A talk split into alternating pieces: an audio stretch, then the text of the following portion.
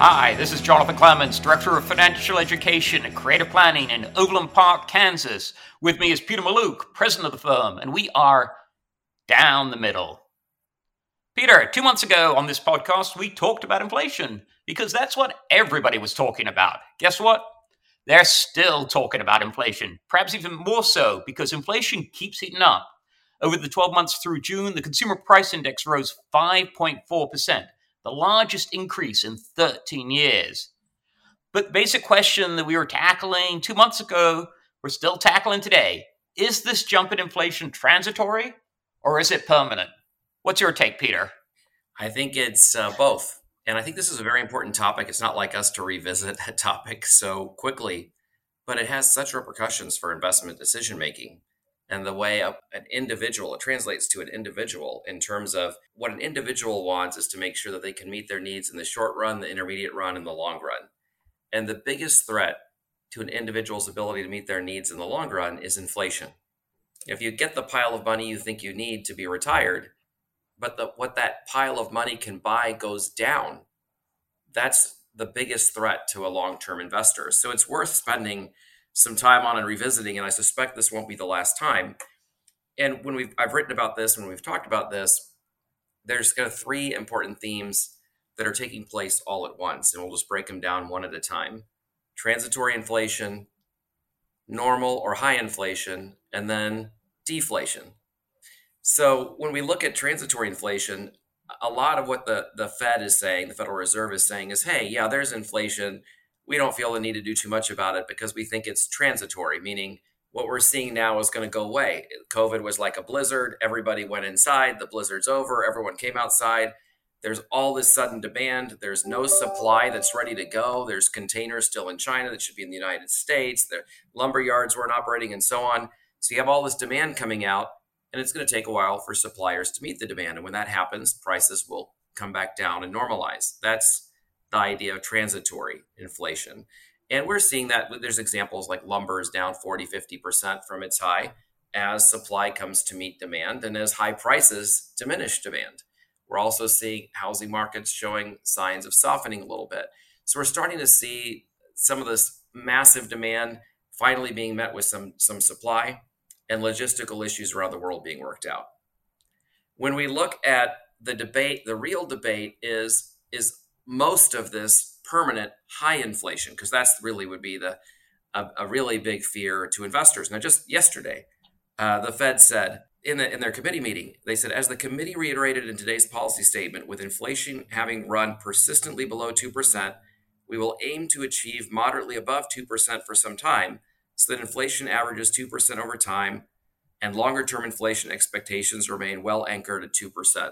Now, I mean, people were laughing out loud when they heard that because nobody, you know, very few people, when you hear them talking, believe that inflation is going to normalize at 2% or that we're anywhere near that today.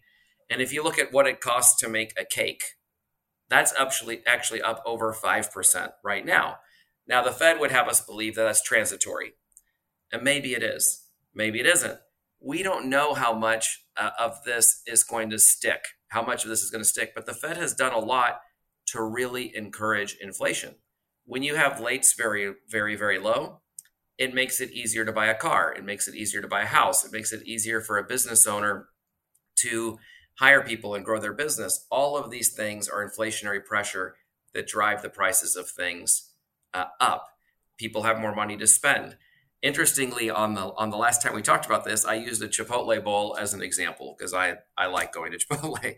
And when you look at all the ingredients that go into one of those bowls, I said, look, if the price of everything that goes in those bowls goes up, then don't be surprised when Chipotle finally says we're going to rise raise prices and see what happens. And then you start to get permanent higher inflation. Interestingly, last week, uh, Chipotle had a conference call in there. I think it was their CFO who said, "Hey, all the prices in our bowl, our burritos went up. We raised prices, expecting we might get some resistance. We didn't. It's going really well. We might raise price raise prices again. So that gets passed on to the consumer, but it's also reflected in the stock price. The question is, how many times are they and everybody else going to do that? How long will all these prices uh, go up? This is the uncertain part of the formula. The bond market because people are willing to buy CDs and bonds for long periods of time that pay a low percentage, the bond market is telling us it expects high inflation to go away. No one would buy a five year bond paying 2% if they thought inflation was going to be 5%. No one would go to the bank and buy a five year CD paying 2% if they thought inflation was going to be. Yeah, 5%. one of the uh, one of the indicators, Peter, just mentioned here that a lot of people look at is the, just this difference between conventional Treasury bond yields and yields on inflation index Treasury bonds, and you know that indicator, looking at the gap between that, that had been in, increasing, and people were saying, "Hey, that's a sign that the bond market expects inflation."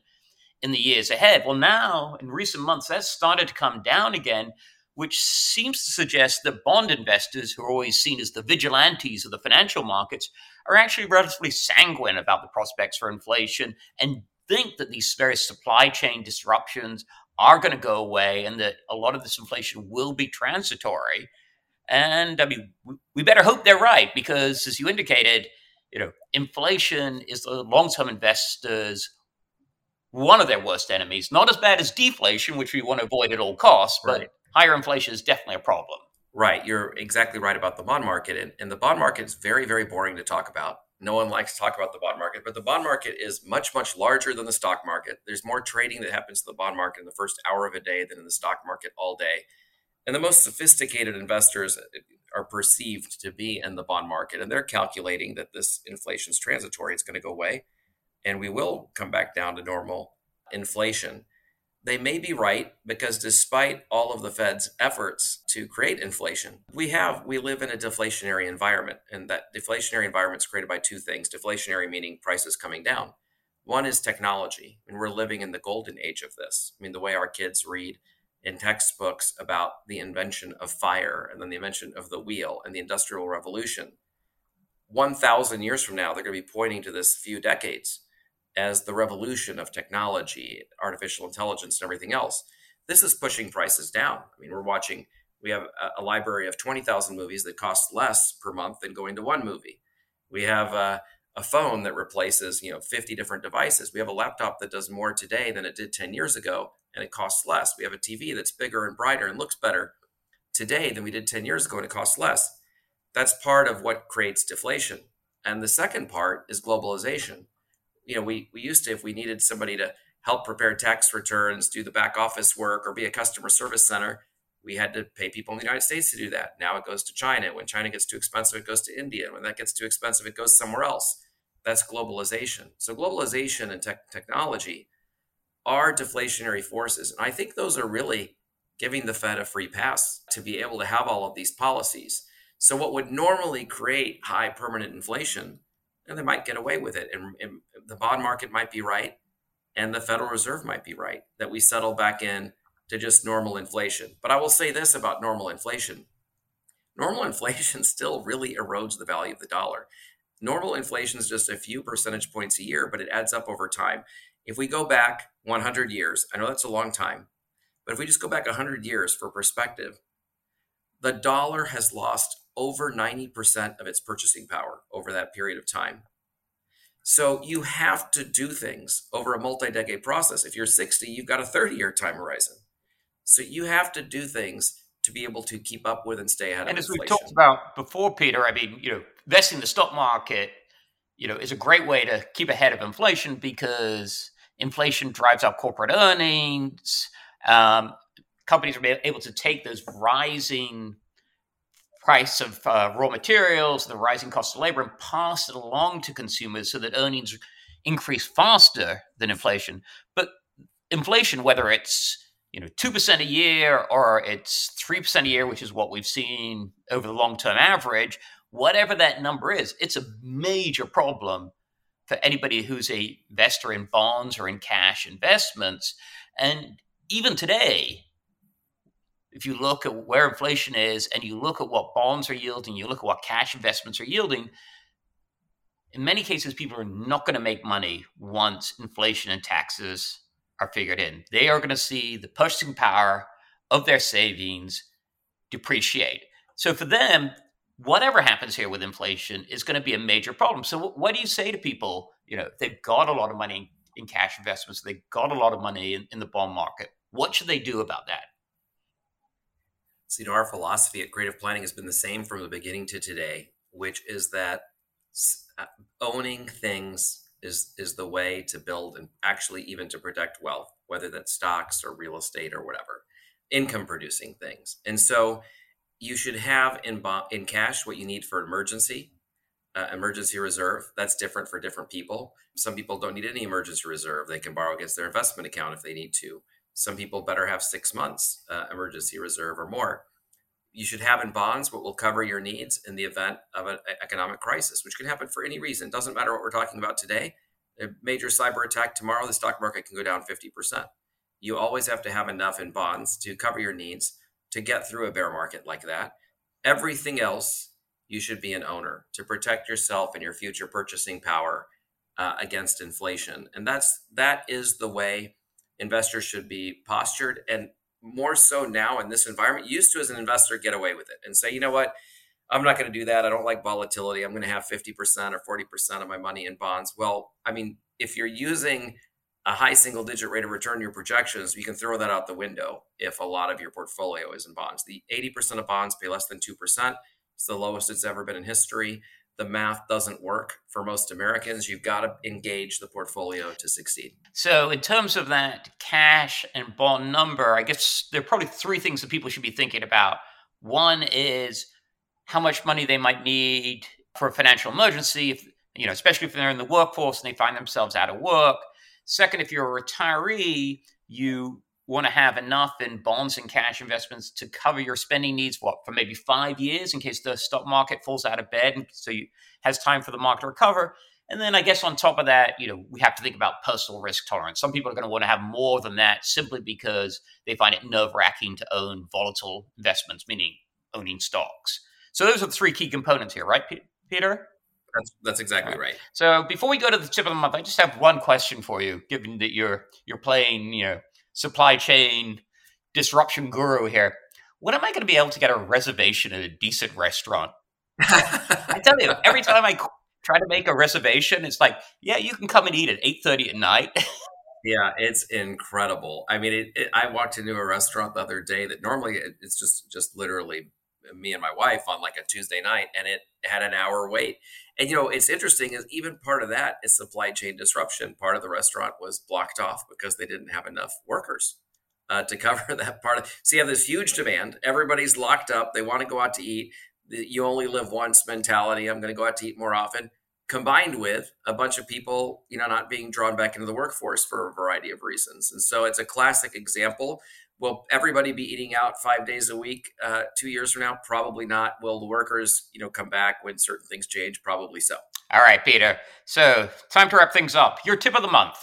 So, you know, my tip of the month is to look at your retirement accounts. A lot of people have various retirement accounts at old employers, and I a lot of times if we're bringing on a client, we see 401k from a previous employer, 401k from two employers ago, and really go through these and go, how can I consolidate these? Sometimes there's advantages to keep separate ones, but you know talk with your advisor and, and confirm that, that you don't lose any benefit by combining them and simple, simplify that component of your financial life. And it allows you to be a better investor. It's easier to coordinate investments if all of the investments are in one account instead of three four five accounts and then to take that account and coordinate it with your taxable account. And then uh, oftentimes you know you can look and see well which 401k plan has the lowest fees. There's a lot of considerations that go into this. Should i leave my old 401ks and go to an ira but just don't orphan your old 401ks because you left your own, own employer. Take a half hour and, and talk with somebody and make a good decision about getting better control of your investments, simplifying your investment life, and also cutting your costs. That's a great one. And my tip of the month, Peter, is, is very similar, which is again, it's about simplifying your financial life. And this is really something I've been focusing on doing. I currently have four different credit cards. I have three checking accounts. One of them's a business account, so that doesn't really count. But I have another two checking accounts. It's like, why do I need two checking accounts? Why do I need four credit cards? Uh, in terms of credit cards, it's probably worth having two in case one of them gets stolen, particularly when if you're traveling abroad, you don't want to end up in difficulty. But in terms of checking account, I can't see much point in having more than one unless you're trying to maximize that FDIC insurance and I'm doing that not just to make things easier for me. I'm also thinking ahead to my heirs. I mean, I don't want them to have to close all these accounts. the simpler your finances are, not only the easier it'll be to keep track of everything, but also it'll be easier for your kids after you pass away. So, for goodness sake, simplify your finances. So that's it for this month. You've been listening to me, Jonathan Clements. With me has been Peter Mallouk, President of Creative Planning, and we are down the middle. This commentary is provided for general information purposes only and should not be construed as investment, tax, or legal advice. Past performance of any market results is no assurance of future performance. The information contained herein has been obtained from sources deemed reliable but is not guaranteed.